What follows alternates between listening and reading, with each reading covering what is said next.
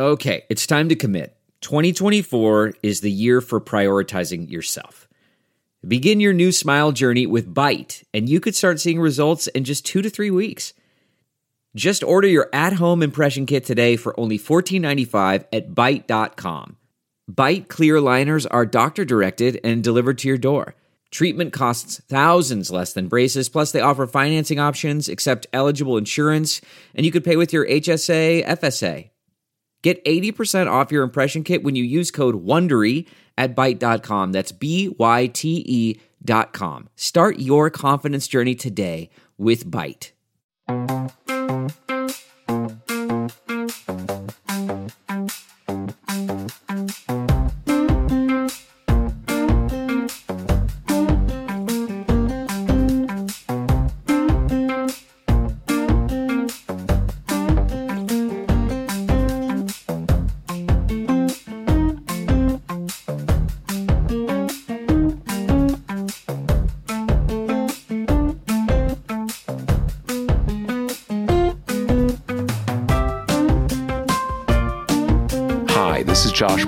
This is the Josh Marshall Podcast. Yesterday, we did a, a sort of an impromptu mini podcast on a Twitter space, you know, called Twitter Spaces. And I've been a little confused about whether to use the plural or the or the singular. But basically, that's where you do a basically it is a live audio broadcast on the Twitter platform. And then if you're on Twitter, you can, you know, kind of join and listen to it. And they have it set up where, you know, if you want to, you can have, you know, bring bring people on to ask questions and all that kind of stuff. So we did that yesterday. And um, if you were one of the listeners and heard about our podcast for the first time, and this is the first time you're listening, well, you know, welcome to the welcome to the Josh Marshall podcast. Uh, we're the co-hosts. I'm Josh Marshall. Uh, Kate Riga is my co-host. We're going to talk to Kate in a minute. You know what we're going to do today is we're going to dive right back into what we were talking about yesterday. And that is you know it's it's it's hard.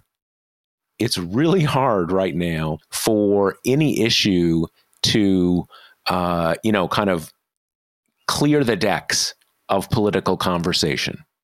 You know you've got this very uh risky land war uh, in the eastern corner of Europe going on that is a really big deal. You've got all the things that we were talking about in U.S. domestic politics uh, before. God, I'm losing track. I guess this came out, you know, before Monday. But the Roe news, that's something that can clear the decks. Maybe not entirely clear the decks of the stuff going on in Ukraine, but but really clear the decks. And and it was the it was the big political conversation uh, yesterday, and and I want to be clear that it's anybody who has been watching this issue closely that the idea that Roe was going to be overturned this summer is not at all a surprise. It was all but guaranteed. I think the only question was whether you might have something that, in effect, did away with Roe, but didn't technically overturn the decision. And as we learned over the last couple days, that seems to have been what John Roberts preferred.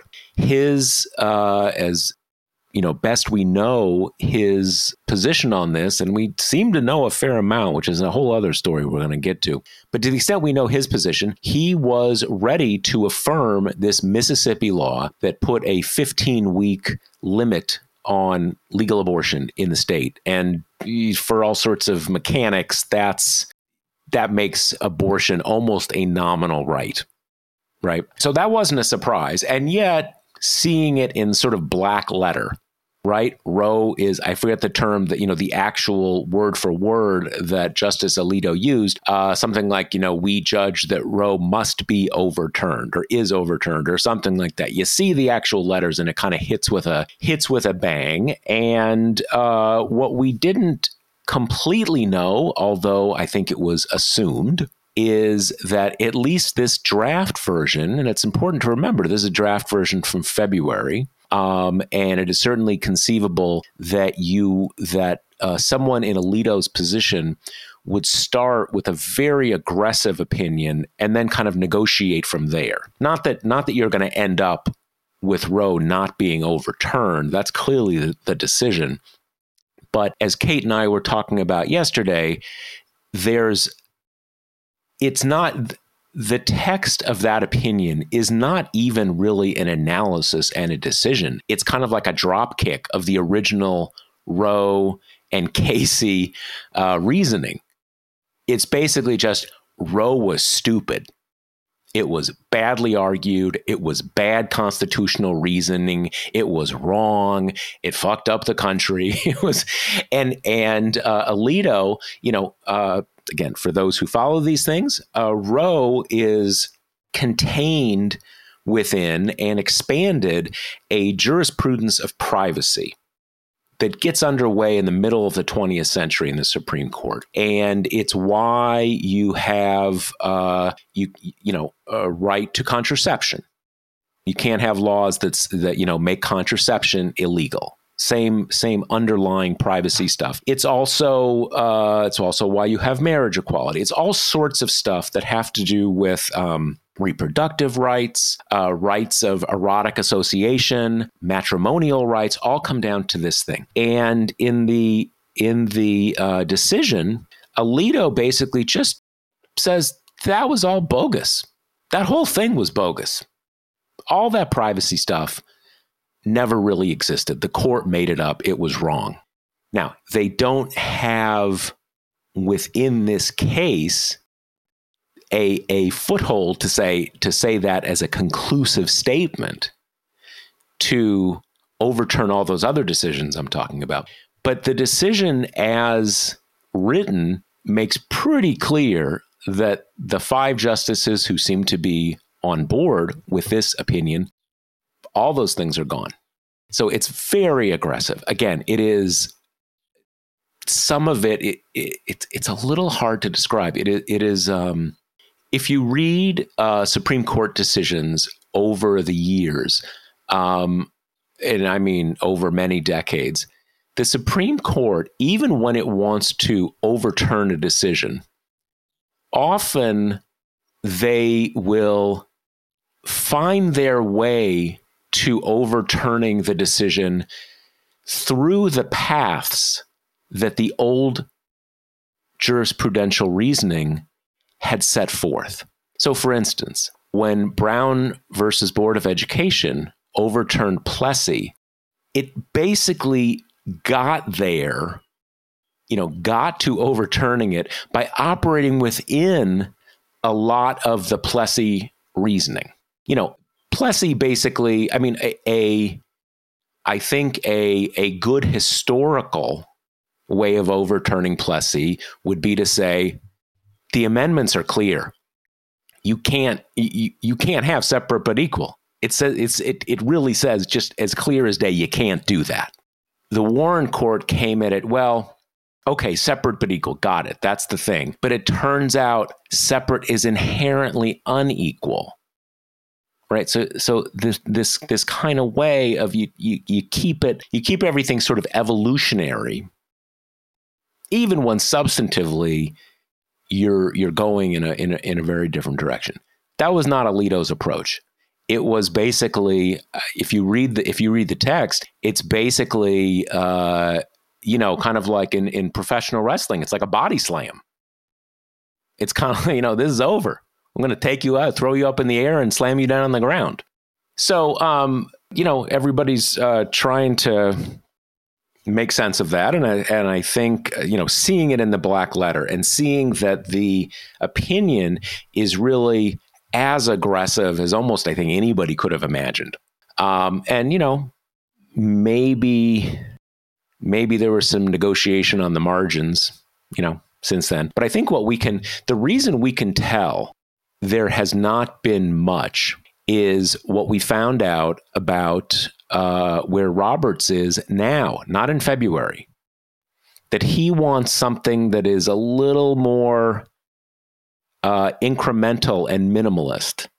You know, usually you can find all sorts of different ways to come at these questions. You can find ways, and clearly Roberts uh, thought he had found a way to uh, affirm this Mississippi law, but not overturn Roe.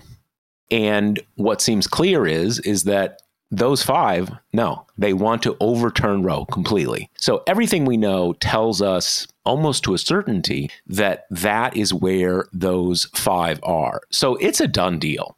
It's a done deal. Possible there's some differences in the language and stuff like that, um, but it's a done deal. And and the timeline on something like this is probably that decision comes out in like June, something like that. So you know, six weeks, maybe as as as as much as eight weeks, possibly at the outside. So so very soon. Um, and uh, you know that is where we are. And and and I think as we saw yesterday, uh, Republicans, you know, Justice Alito wants to jump up and down, but most Republican elected officials they don't really want to talk about it. You know, it doesn't. It, they've got their win, right? They, they've they've used the that win on the horizon for four or five decades to uh, you know to charge up Republican voters, uh, Christian, you know, kind of uh, evangelical voters over this, but now they got it. So, like, you know, there's there's it, there's there's no uh, plus side in focusing on it, especially when you see the polls that show that when people when when people are asked, should you get rid of Roe? Should you get rid of those rights? Period. Not like we're gonna, you know, there's this one kind of really icky procedure you can do in the in the third trimester, and are you against that? Are you are you do you want to get rid of Roe? The polls are sort of like seventy to thirty on that. It's not popular. Um, so what Republicans want to do is they want to talk about this leak, which is, you know, I, I noticed um, noticed over the last 24 hours or so that they have quickly coalesced. Not only is it like the biggest outrage in history, it's an insurrection. It's a judicial insurrection. It's it's treasonous. You know, and the reality is, I mean, I guess uh, you know, John Roberts is they're going to do an investigation with, I guess, you know, the Supreme Court has its own little mini police force, and they're going to do an investigation. They can do that, obviously, and and you know, in a in a in a professional and workplace context, it's a huge breach. There's no question about that. Um, you know, in a functional sense, maybe maybe you can think it was the right thing to do, but in a in a you know just in a workplace context, you have professional confidences, blah blah blah blah blah. But this isn't like it's this isn't like you know classified information.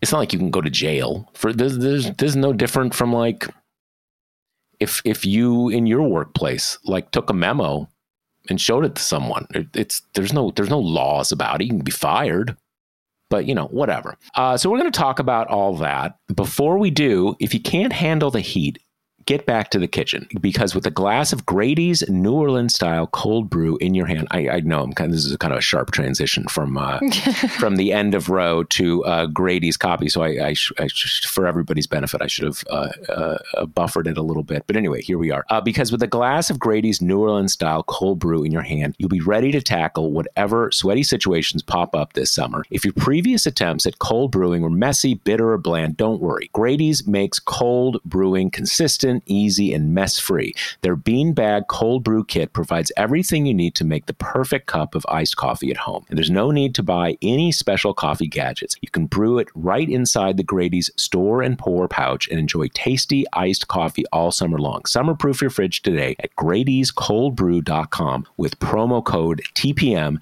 to save 25% off. That's Grady'sColdBrew.com. Use promo code TPM to save 25% off. Okay, Kate Riga, where are one? You know, we've had a, a, a one whole day when we were going over this yesterday, and now we're on day two. Where are we? Yeah, I think we should talk about, as you kind of uh, mentioned in your intro, the the language of the opinion before we move on to the content and the leak and everything. And the language, it's funny because in some ways it is completely predictable based on the very limited data set we have, and then in some ways it's this huge break in the conventional wisdom of just a few months ago. Because pre oral argument, truly the leading thought was they're going to kill Roe by a thousand cuts, you know?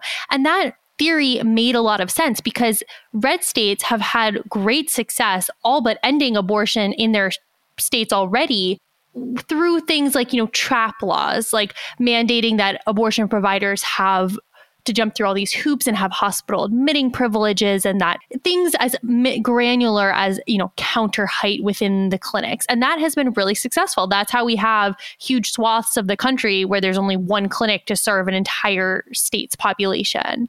And like um, a massive state when like in one city you have one but for your average person it's like okay five hour drive exactly. and then you got to come back the second day and also in practice in a lot of right. america there are no abortion rights even now. Exactly. And how that was done was actually pretty ingenious. And granted, for a long time, states couldn't really pass these bans because before we had this this court, it was just kind of you know you were going to get struck down by a lower court, and that's that. Whereas they could get around it with these trap laws. But it worked really well because it also attracts basically no media attention because it's boring. You know, requirements on doctors and clinics, like that's a snooze. You're not going to have a headline that's you must use this kind of cleaning product in an abortion clinic. Um, so I think it it flowed from that the idea that the court would weaken and defang Roe in a way that was kind of boring, kind of procedural, damaging, but over the long term. And then we had the oral arguments in December, and all of that went out the window. You know, John Roberts was the only one even kind of dithering over the 15 week question, which is the which is the details of the ban that this case is about. The other justices didn't even pretend, the conservatives. You know, they were very candid in treating this case like the opportunity to overturn Roe that it was, even then. And I think that was a big shift because I don't think it was crazy to think that the justices would be concerned about electoral backlash should they just wipe out Roe all at once. And, you know, they're so tightly at this point bound to Republican politics and politicians that that's not, um, you know, an off base thing to think. But just went out the window. And then we get this text, and like you say, you know, caveats abound. Okay, it's a it's a draft from February. We know that Alito, who's not exactly known for his you know temperance, is the one who wrote it, and we don't know that even the other justices who voted along with him in conference, we don't know that they've signed off on this language. So we might end up getting something more tempered as the final decision. But this document is just it's a victory lap. There's nothing in it that is seeks to soften the blow. There's not there's really not much in it for people who are kind of concerned on the knock-on effects. I would say that periodically he'll it's almost like he has a post-it on his computer and he'll remind himself to be like oh but other privacy rights are fine. Like don't worry about it. This is not going to take away all your rights even though the the logic there is completely specious and, and missing. You know, if all the rights flow from the same place, what's your intellectual grounding for saying that? Um, but it's just, you know, heaped up with sympathy for the anti abortion movement, just full of it. And then all the stuff on the other side is so callous. You know, there's one line where he says, Women are not without electoral and political power, which is like, okay, one of our nine kings who dictates all of human rights for this country. Uh, thank you for saying that, you know, I have a vote in DC. Um, but, you know, it's just any yeah, any of that idea that they would seek to have this fly under the radar to avoid the potential electoral backlash, or, you know, back at a time when everyone was still talking about the integrity of the court, where they would be concerned about that, that's gone out the window. So, and now you know, we can talk about the parlor game of you know who leaked it, what side is it better for. But at this point, we've got this document, and when we get the final document, a lot of the reporting is going to be how did it change? Right. But we have this textual item. So I just I think that it was important and it was striking even reading it that there is no attempt to not rub salt on the wounds here. This is just a dancing on the battlefield of dead bodies. One one thing that occurred to me and one of the what what seemed more persuasive to me over time that the logic of you know the the immediate assumption I think almost everybody was that this was a you know one of the clerks of one of the uh, you know Democratic appointed justices. Or I've always thought that less too little attention has gone to you know there's support staff. I don't know how many but like i guarantee you it's not like the clerks are you know running the computer network and stuff like that. So there's other people who who who could potentially have access. But that was the original assumption. Uh, but over time a number of former clerks make the argument the real the the real impact of this is that it makes it really hard to depart from this opinion because you've kind of said this is the law This is the fact. And and especially if um, you know, this is why they don't want the the opinions leaked.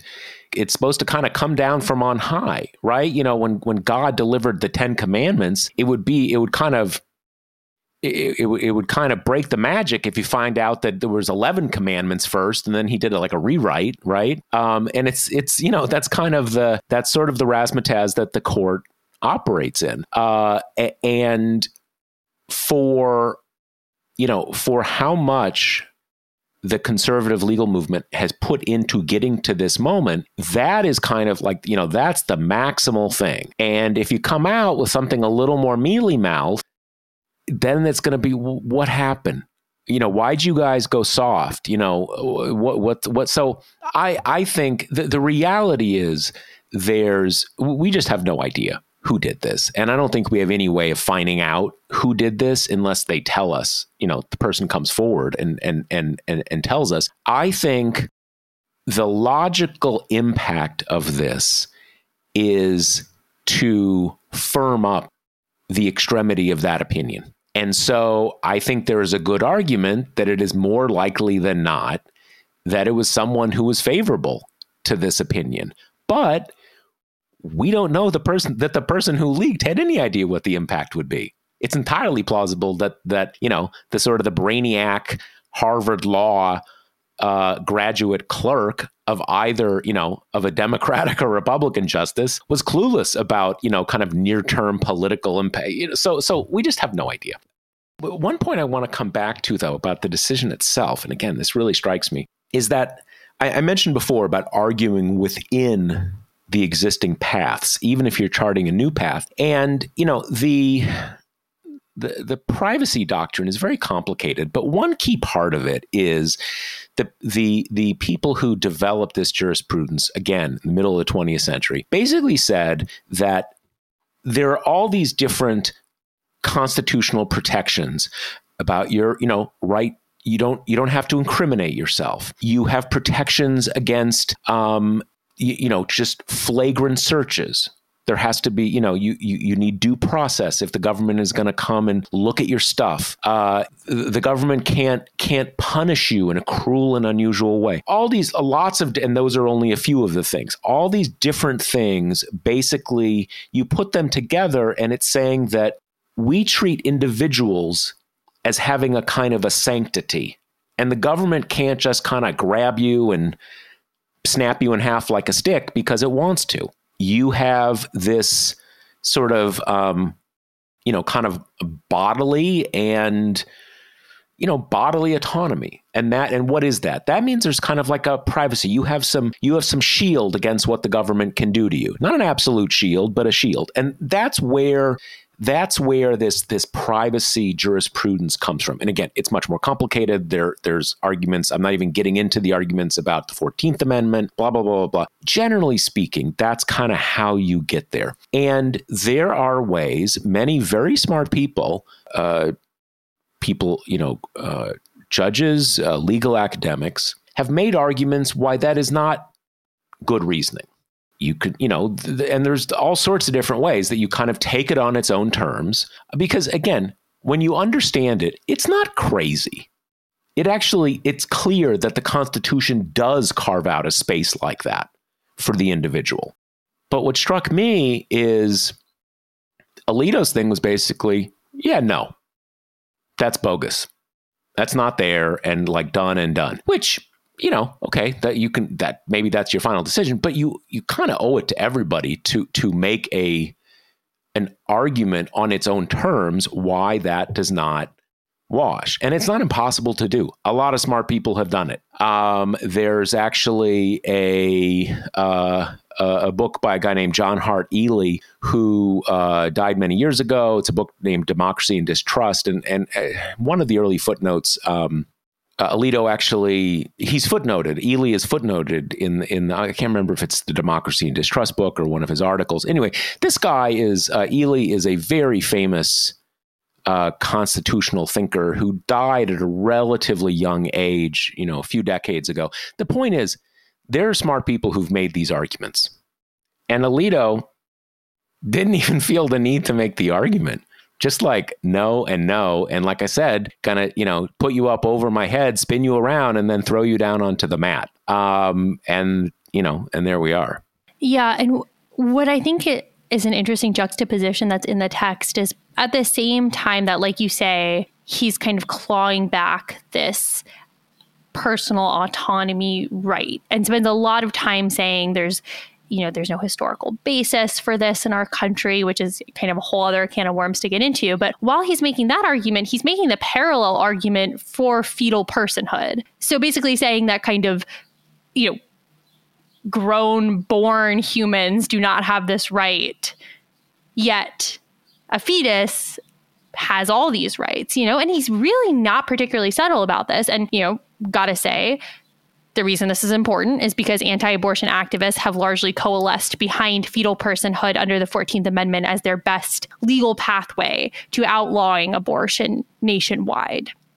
So the fact that he I mean, he uses the word personhood uh, straight out in some points. In his historical section, he slips in a little argument that perhaps fetal personhood was enshrined in the law of the 19th century. Um, he talks about how viability is a totally arbitrary line for when a fetus becomes a person. And, you know, the logical extension of that is so why can't it be at the point of conception, you know, which would undergird, undergird the fetal personhood idea. So that is smattered throughout this kind of, and he does this other kind of insidious thing where he keeps uh, using the phrase, you know, unborn child, but he's saying, or as the law before us puts it, and then it infuses all this anti abortion language in there. And that has been a part of this crusade for years. Anti abortion activists are slowly kind of alighting the idea of fetus and child, bringing them closer and closer and closer together, and using little rhetor- rhetorical flourishes like unborn child or, uh, you know, potential life. It's in the same playbook as their other stuff of calling abortion murder. You know, Alito also uses the word abortionist to talk about abortion providers, which at this point has become so freighted in that same anti abortion world that it carries those same connotations. So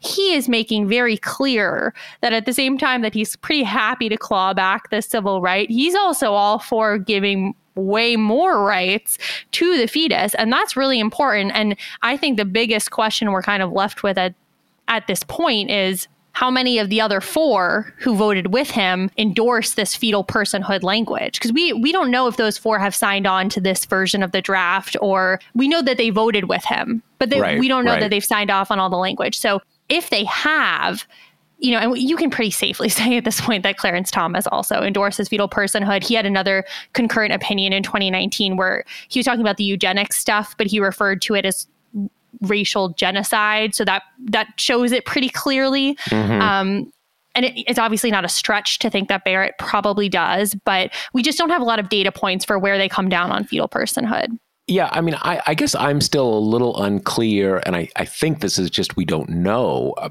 my sense was, and I'm trying to think if I if I if I know this or this was just the sense I got when the article when the when that piece dropped on mon- Monday night. Um, my sense was that they were tentatively on board with this language. I mean, it's not final because it's not the final draft, but I don't I got the sense, and again, maybe this is just not true. I got the sense that um, it's not just that five of them agreed to overturn Roe, and they just said, you know, Alito, write something up. We'll see what we think. Right? Go I nuts. Think, yeah, I think it was a little more than that. That this was, you know, that that they had. Um, you know, were generally on board with with this kind of opinion. Obviously, there are it, it's it's um, I, I'm not up on you know the exact practices they have and i was never an expert on them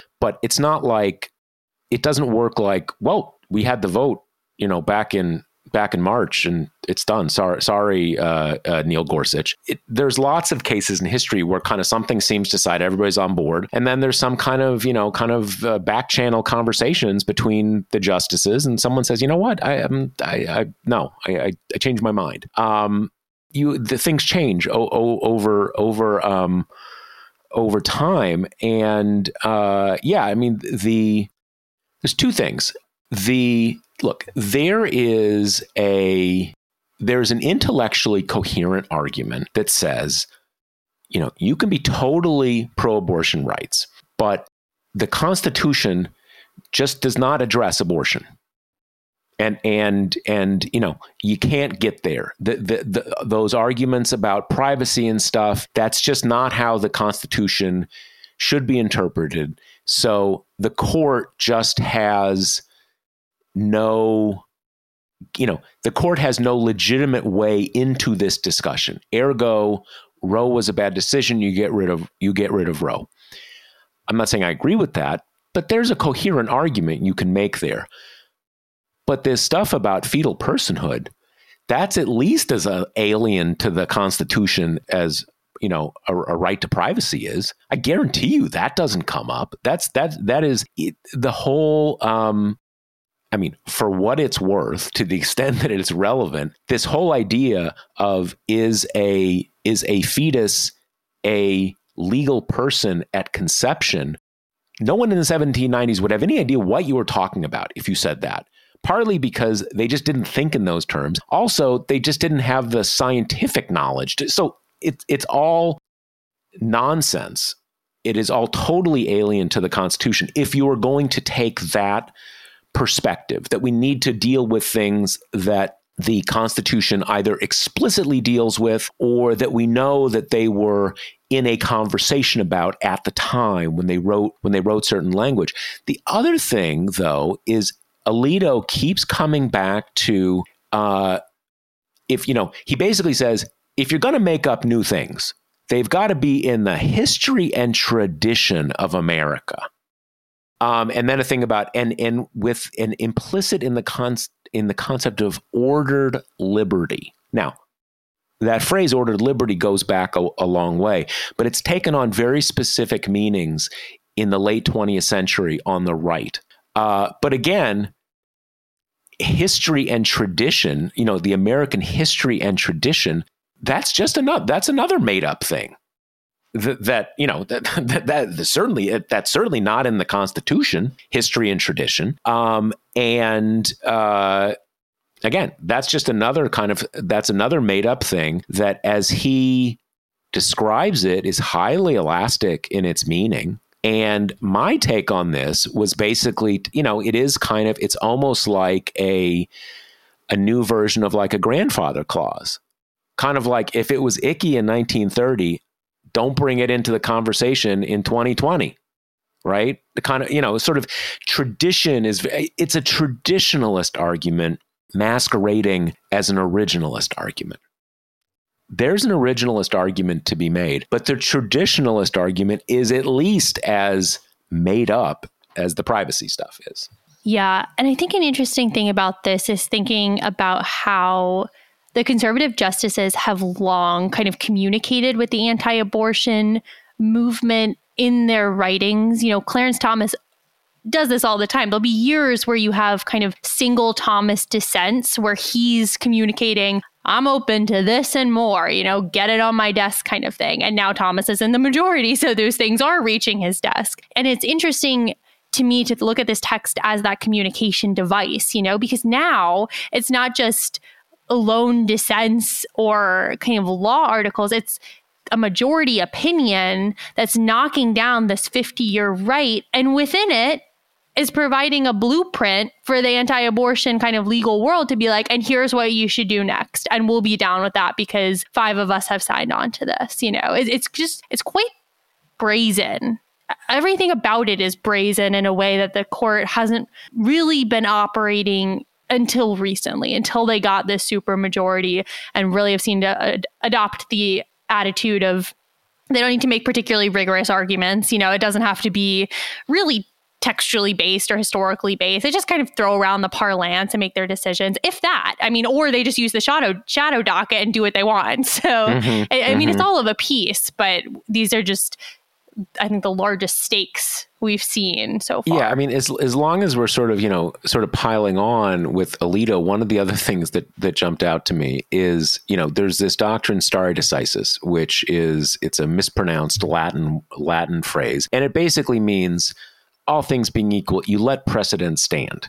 you, you you you try to avoid overturning precedents because there is a a broader stability of the law that every there's precedents and you don't just go undoing them and how and how how much that's a priority is you know those are the devils in the details but that's the that's the doctrine and uh at at one point he addresses uh, alito uh, addresses the stare decisis argument kind of like hey this is settled law 50 years like maybe you don't agree with it but whatever and he basically says, well, you got to understand what stare decisis really says. And he basically goes on to redefine it as if there's a precedent, well, you got to go back and make sure the precedent makes sense.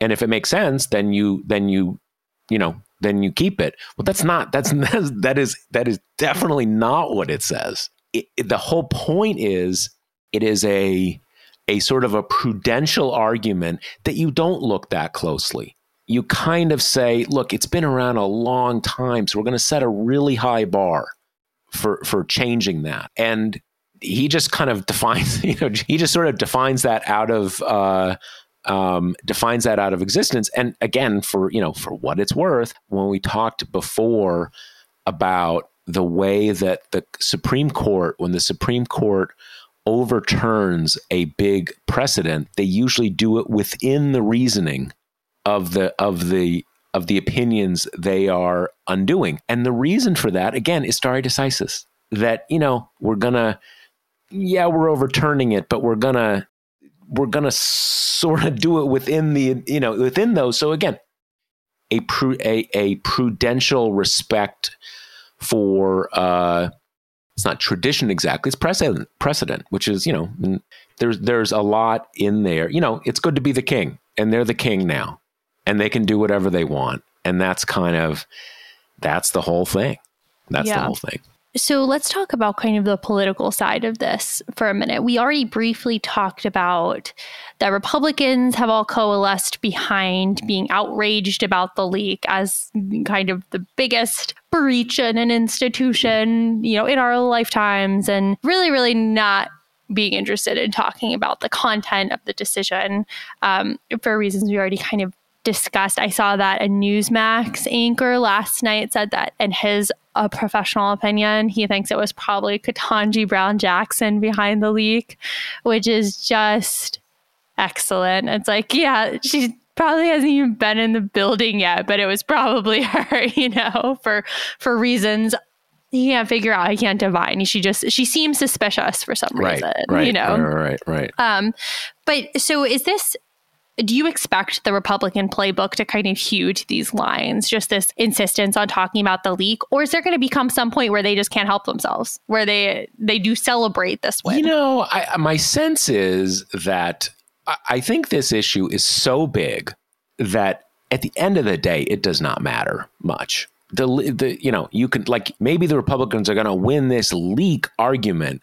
Like I saw a lot of people saying that like yesterday. Oh, they're gonna they're gonna um, you know, make this into a win- winning issue by winning the leak argument. Well, you know, I think they can win the leak argument, whatever that means, and it just doesn't matter. It's so it is so central that that is just gonna that's a kind of a, an asterisk, a minor footnote to this whole thing. I, I think that the what it is the the role that it is playing right now is that this is, you know, this is the news. This is the news in American domestic politics. Everybody's asking about it, everybody's talking about it. So Republicans are constantly getting asked about it and they need something to say. And they their preference would be I mean, look, they're already winning the midterm. They've got inflation, they've got you know, uh, critical race theory, all the different things they're talking about, and they're winning. So they don't want this. They don't want to talk about this. Um, and so the leak thing gives when someone says, "What do you?" Well, the leak. Ah, oh, blah blah blah. It it just, it just sort of um, as a politician, you never want to. You never want to just be running from the reporters or running from the cameras and this is giving them something to say so it's sort of it's sort of a placeholder since they don't want to talk about the substance uh, but really i don't think any of that matters because again yeah people have very strong feelings about this, and that's that's the real issue. Yeah, and I think it it does stem from this idea that Republicans have in the past successfully kind of hijacked conversations and made it about procedure and that really preys on a weakness of especially uh, you know congressional reporters because they know a lot about the procedure and the procedure is interesting to them so it's easy to get caught up in and you know in this case who leaked it is like pretty interesting it's not super important, but it's interesting. Um, but I agree a, it's with a classic you. DC parlor game. It's Exactly. fascinating to think about what the what the thinking was of whoever did it, what they were trying to accomplish, what the consequences for them might be, and I I would say they're pretty severe. Um, uh, you know, a, a clerk. It it certainly. I mean, if it is a, you know, a Democratic clerk to you to speak kind of awkwardly about it. Uh, it is certainly true that that person would probably become a folk hero among progressives, but I guarantee you their career as you know at the at at the highest level of uh, you know clerking and the legal academy is, is would be done totally done. So the consequences are vast. And like maybe you want to be a folk hero, but like if you spent you know, uh, uh, you know, years getting the grades that you need to get in college to get into the law schools to get you one of these gigs. You didn't do it to be to, to you know to, to uh, you know there was that woman a number of years ago who uh, I think she worked for Planned Parenthood and and she did some congressional testimony. It had to do with reproductive rights, and she became sort of a cause celeb. Now I can't even remember her name. The point is, the professional consequences are vast, even though there'd be a period of folk herodom. And at the end of the day, as I think we know for all the other reasons, the leak doesn't matter that much.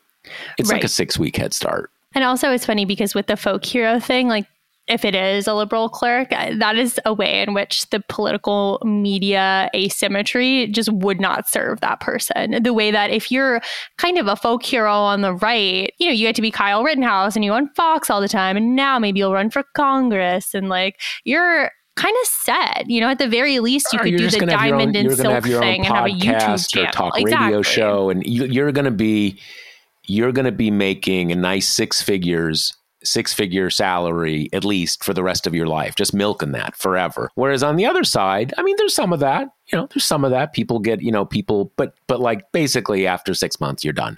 Right. and you're you're back to being just you. Yeah, but yeah, I think the the driving force of this is even though the procedural stuff is interesting and kind of you know wonky, and there's always that what if it was a justice, you know? It just the news is so high wattage that it it'll it eclipses. Yeah it eclipses it's- the leak. and and and you know one of the for it to go beyond the the status quo ante on abortion rights in which as we said there are in in practice no abortion rights in large parts of the of the United States. Um, when you talk about in practice can a woman without a lot of financial means easily access an, a you know a, a a a legal abortion you know within an hour's drive. Lots of the country does not you know doesn't uh, uh, doesn't have that anymore. Um, for it for it to get into the electoral realm you have to have a significant number of people who you know uh, maybe i wasn't going to vote maybe i was or maybe like eh, i'm kind of down on biden maybe you know get a little uh, get, a little uh, checks and balances on him by uh, you know voting for a republican that you get if you do, do you get a significant portion of voters that say, "No, I want to, I want this abortion thing to be done, and we're going to codify Roe and and and whatever"? That's a big question, and that is a question that is, you know, either really going to define this midterm or it's not, and the leak is just not Right. doesn't matter.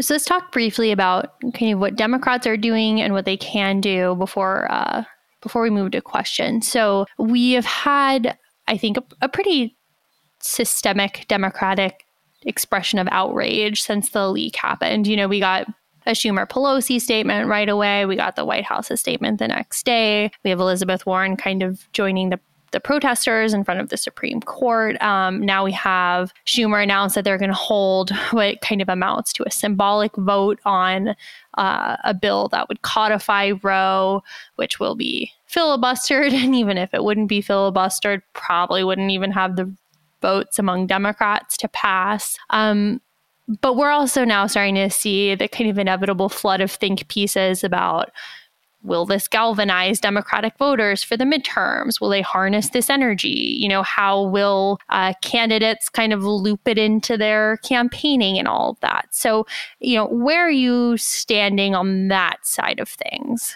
Well, uh, I can't predict the future, but I feel like I know about as well as I know anything that if you are going to have this galvanize Democrats, if you're going to have it be a potential game changer in terms of the midterms, you need to right now have the president and the congressional leaders say something like this If we hold the House in November and add two seats in the Senate in January, we will pass a law codifying Roe, period. Now, to do that, you need to, I, I think I, I, I, said in a few posts uh, yesterday and then today, um, you've got two different issues. One is you need uh, 50 senators who will vote for a Roe codifying uh, law. And I think to make that uh, doable, you, you, you don't do, you know, Roe is not a statute, but you basically need to make it Roe as it existed in, you know, one year ago and that we're because once you open because th- that wasn't great but to get everybody on board that's how you have to i think that's how you have to do it um, y- you need to you need you need 50 for that you need 50 for to amend the filibuster so you can do it with 50 votes so those are two things you need 50 on and it's not entirely clear to me whether that means you need to add two senators or three. I think probably two. But again, in the caucus, you don't have to guess. You just do a head count. Who's on board with this? Who's on board with that? And then you get it down to hold the House, add two Senate seats. Again, maybe you find out it's three, then it's three. But you find out what it is, and you say, and the president says, if I get those two things in January 2023, we are passing the law. We're going to pass it within the first week of the next Congress. I don't know if that's going to, and th- those are both, those are both heavy lifts in this political climate. So I'm not saying I know it's going to work, but I'm sure it won't work if you don't make it that clear cut because that takes it out of all like oh you know but we already gave the democrats the majority and the democrats you know decided not to do anything and all this kind of stuff or they have you have the majority um you have the majority now why aren't you doing it now? Well you don't have the majority all that kind of stuff. If it's going to be a game changer you have to do that Otherwise, it will not be the central issue. It just it just won't. It'll be important. People, but and a lot of it will be the most important issue for a lot of people. But without that clarity, without that specificity about exactly what is required and exactly what the commitment is, it's just not going to break through in the way you would need it to break through to accomplish those two heavy lifts. Yeah, you can almost kind of see campaign signs that are like, hold the House, add two senators, pass abortion rights, you know? Yeah, you know, I, House plus two, right? I mean, there's right. lots of ways. It's, you can, you, you got to make it really clear like that. And I think the other thing that will help here, and we discussed this kind of briefly on our our Twitter conversation is just there is it's not just a reactive thing. The threat is real, like we talked about with fetal personhood. This idea that people who have this earnestly held conviction that abortion is murder are going to be like, well, half the country doesn't have it. So that's cool. And we'll just like rest on their laurels is kind of insane.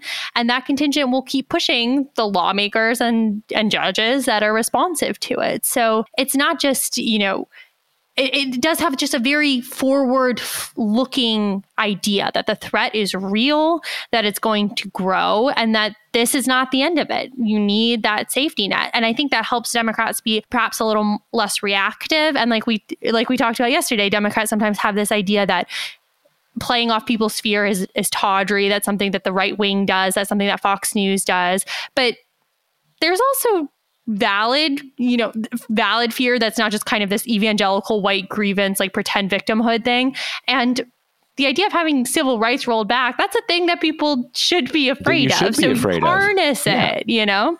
And and yeah, you should be afraid of it. And uh, it is it is incumbent on politicians and elected officials to warn you what's coming. You know, one of the big you hear this a lot when people talk about um, you know, with Trump. Oh, Democrats got, you know, got uh, you know, self-satisfied because they just had to, you know, they just had the fear of Trump. They didn't have to make an affirmative message. Well, the fear of Trump, avoiding the reality of Trump is in fact one of the most central and important things in our politics it's not some kind of like oh you know you you tried to make fancy food but you just put a lot of sugar and butter in it to kind of you know to to to do it on the cheap or something like that. Fears that are real are entirely legitimate as as as politics. And and again with with this now i have heard some people say well what makes you think the supreme court won't invalidate that federal law? I think there's a decent chance of it. I think it'll take a while I don't think they'll I don't think they'll be ready to do it right away, but will they will they move in that direction? They they may well. There's a very good chance. But then you come back to the Congress can take certain issues out of the court's jurisdiction. The Congress can say these issues are are being walled off from the Supreme Court. The Congress the Congress can say we're adding more justices. You know, there you you I, I am always I always get frustrated and impatient when people when you you explain well if you want to change things you got to do x and say well if you do x they'll just do y. You know it's just very low energy. You know you can't you, you basically i'm not even going to try because they'll do something and blah, blah, blah, blah. that's a that's a loser mentality. And and uh it's this isn't just a matter of like you know kind of you know buck up have a stiff upper lip. There are other options. There are options that have not been that have not been employed before that have not been uh, seriously considered but there are definite entirely legal entirely constitutional solutions to that to that problem yeah, I mean, and I don't think any of this is predicated on pretending that having a federal statute is as good as having a constitutional right because it I mean it's not. The it next time there's a Republican trifecta, that law could go right out the window. But right now, the options Democrats have are, you know, add a few more senators and pass a law codifying Roe, or add 10 more senators, you know, get rid of the filibuster or keep the filibuster in place, blah, blah, blah, or ask voters to like give you a trifecta and to hold that trifecta until one of the Supreme Court justices dies, which might be, you know, years from now. So of of that menu, this just seems the most campaignable and the most messageable, even if it's an imperfect solution. Yeah, and I mean, uh, you know, I mean that's in our system. That is, you know, if you're feeling powerless, if you're feeling this is unjust, it's it's unfair, that's the path and it's not an easy path in this in this climate. It's not at all an easy path, and that's right, because really the built-in unjustness and unfairness of these institutions. yeah, I mean, but, all the different all the different stuff. It's a it's a it's a it's a tough political cycle for for Democrats, um, but that's the path. And it's not, you know, it's not like saying, well, all you have to do is get 75 Democratic senators. And You say, well, okay, the, all you need to do is, you know, build a ladder to the moon. It, it, it's not a heroic thing. It's not a ridiculous thing. Parties pick up two or three seats. It's doable, and you know, take all that energy, and this is the path, and and that is um, that that's where to channel the energy because right now, I mean, these are all um, you know they, they they have five seats and you know a cushion. And yeah roberts doesn't want to like completely overturn roe but pretty much you know this 15 week thing basically makes i mean we're going to get into all the mechanics of when you actually even know you're pregnant and you know all this kind of stuff but you're not going to get you're not going to get satisfaction uh, with the court anytime soon. So this is the path all right, so let's take a question. This is from Carl, who says If Chief Justice Roberts believes the leaked opinion overturning Roe came from conservatives to either push him to sign on or to prevent any modifications, how badly does that undermine his position on the court? Would he consider resigning at some point? Uh, this is an interesting question, too, because it kind of hooks on something we've talked about before, which is that the Chief Justice is not so much the Chief Justice anymore when you have this conservative supermajority. Yeah, and he and yeah, I mean, I don't I do not expect him to resign. I mean, he may resign at some point. He's not. I mean, I think he's in his mid 60s or something like that. Um, I certainly don't expect him to resign over this. Um, I don't expect him to resign over anything. But as you say, the I, it is a it's a black eye on his chief justiceship as it has been understood through history that what is unquestionably probably the most consequential and historic decision of his, you know, his his justice, you know, Supreme Court uh, chief justiceship will be an issue that he was in dissent. As you said, you're kind of not quite chief justice anymore. At least in you know you're first among equals, but still you're kind of supposed to be leading. And it's not even a case where, um, you know, it's not like this is if uh, you know, Justice Breyer was was was Chief Justice. Well, of course, he's not going to say, "Well, I, I guess I got to vote to overturn Roe because I because I can't be in the minority." But clearly, he's anti-Roe, so it just it's got to put him in an excruciating position, just in terms of the the dignity of his leadership position, to end up being on the dissenting side in the most historic decision in a decision that he basically agrees on it's you know, and and it's it is so close. Um, what he wanted is so close in effect to what the five wanted. It shows that they, you know, that their feeling is kind of like, yeah, whatever, dude. You know, yeah, your chief, your chief justice. Like, who who gives a crap? I mean, it it it's just he he he seems to hold no sway with them. And, you know, that's again, I don't expect him to to resign, but that's that I guarantee you that makes the process less fun yeah. for him.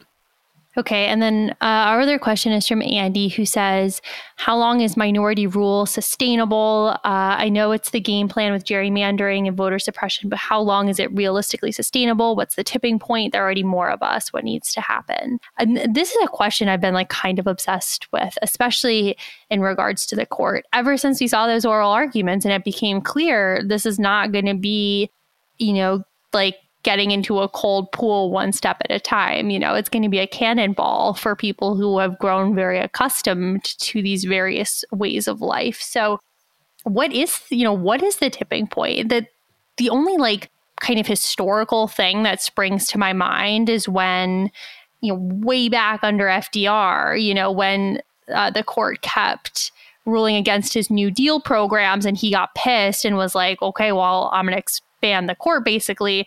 And then it kind of a backing off, but kind of also just a lot of the justices resigned and he could put his own people in there and then things got rolling again. Yeah, well, the, the, it, it's one of these cases where for a long time it was thought that even though he failed at packing the court, that the justice was like, oh, okay, you know, we're going to kind of fall in line to be a little more cooperative. But in fact, many years later, when historians were able to go back and look at the history of the different decisions, they had act, th- th- there's a, there's a decision called Carolene a footnote in a decision called Carolene Products, which basically overruled.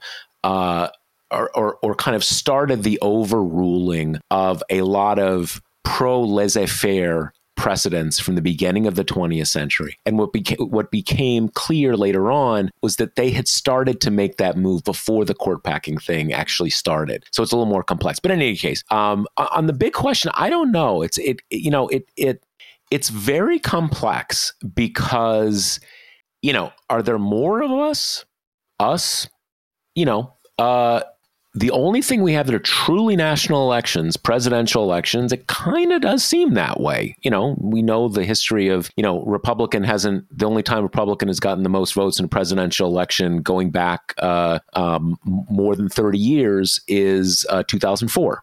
That's pretty telling, but it's still pretty close, right? It's pretty close. Um, And uh, we don't, as Republicans love to say now, we don't live in exactly a democracy, right? We have sets of rules, and you kind of have democratic elections within those sets of rules, and they don't always uh, get you to, you know, the result that if you had a plebiscite, the most people would have agreed to. And so if it's close, it can go on for a long time because you get to kind of fundamental issues of you know how close is it and how and how central are the issues that are being held up and how strongly do those people feel about them? Um, and is there a basic kind of crisis of legitimacy? And if there is a crisis of legitimacy who's gonna who's gonna do what right? At a certain point the whole system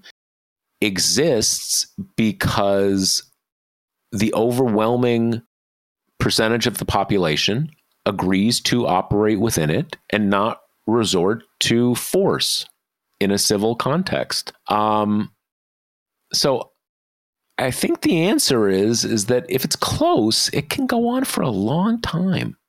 You know, and and it's the kind of thing where um, you know, if it were a kind of thing where like, you know, a Republican president hadn't gotten more than like 30% of the vote in 30 years and they keep getting put in, that's that's that's that's that's a different thing. But it's close, right? Um and uh so I I I, think it can go on for a long time.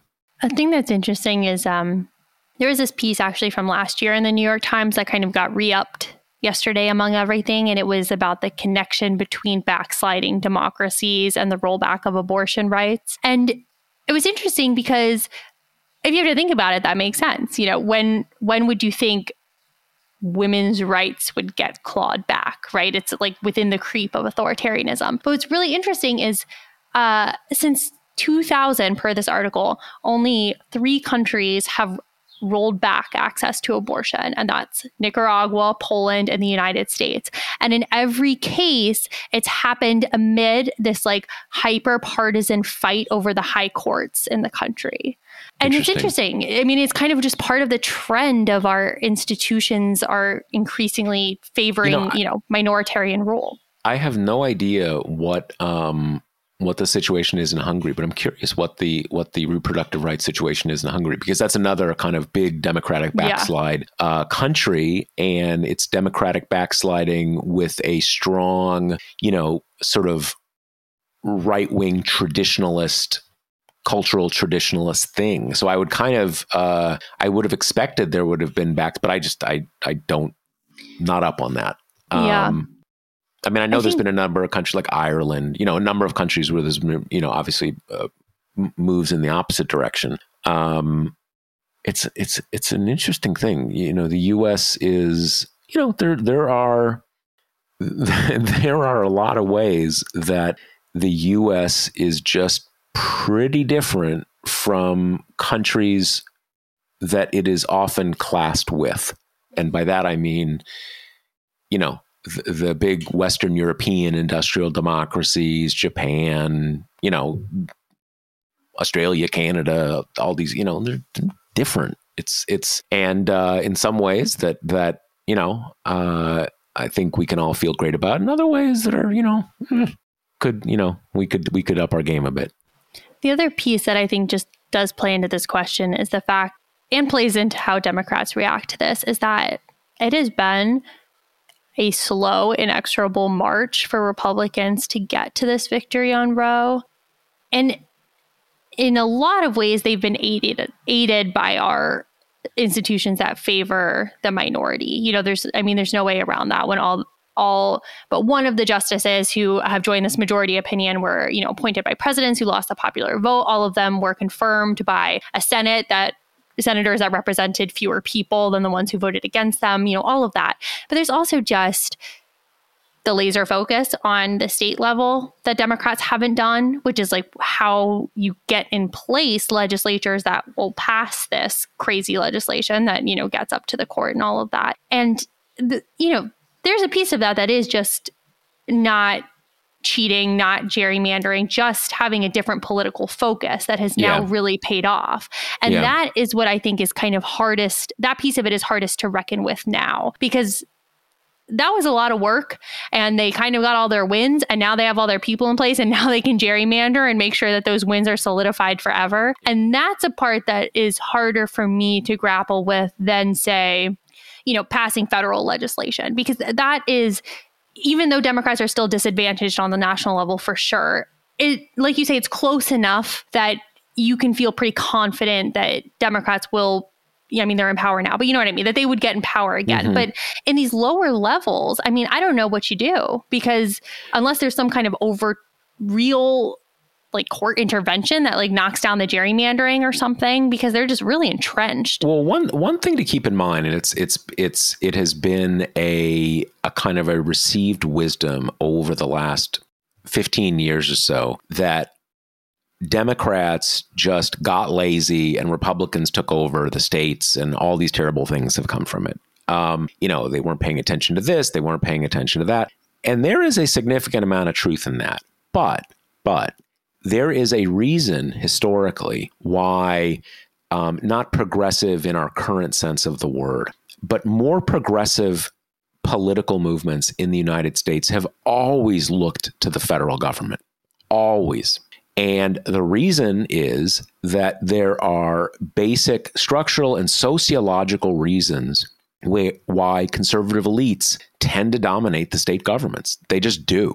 Not always, not every time, but in general, they just do. And so for more than a century, it has been key to again in the most expansive sense of the word you know progressive political movements of all stripes that you got to operate at the federal level because there are structural advantages at the federal level that um, more egalitarian more progressive political forces can kind of you know get the commanding heights and and overrule the state elite you know state conservative uh, uh, conservative elites controlling governments at, at the state and um, at the state and local level. One of those reasons, if you get really deep into the sociology, is that in a lot of ways, for all of our talk about town halls and grassroots and all that kind of stuff, that the more local you get, the more you tend to have an equation between social and economic power and political power right? Um, the big cheese in town, that person, you know, yeah, everybody's got a vote, but that person really kind of calls the shots. And uh, that is, there's a lot of reasons why that's harder to pull off at the federal level. So there's a reason why, you know, uh, conservatives have been talking about federalism and state, you know, not just state rights in the kind of the really scary sense, but just federalism and decentralization and, you know, moving stuff back to the states and stuff. Um, the, the point is, it's not just because Democrats got lazy. There are uh, progressive, egalitarian political power has for ages in the United States, in some ways, always they need to they need to operate at the federal government because that's that's where their advantages are. Right. In any case, I guess that's about it. We've we've covered we've we've we have produced a lot of quality content, even though um, not with not about the the most um, the most happy news. Uh, but remember, uh, the Josh Marshall podcast is brought to you by Grady's Cold Brew Ice Coffee. You can get 25% off with the promo code TPM, Grady'sColdBrew.com. And I guess that's it. We'll be back next week. All right. See you next week. Later.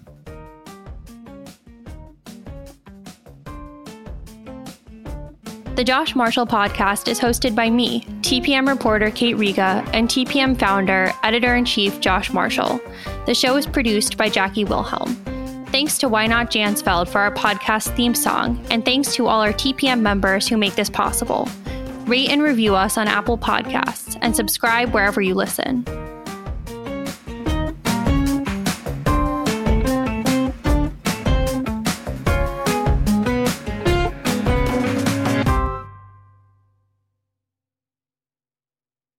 One, two, three, four. Those are numbers. But you already knew that. If you want to know what number you're going to pay each month for your car, Use Kelley Blue Book My Wallet on Auto Trader. They're really good at numbers. Auto Trader.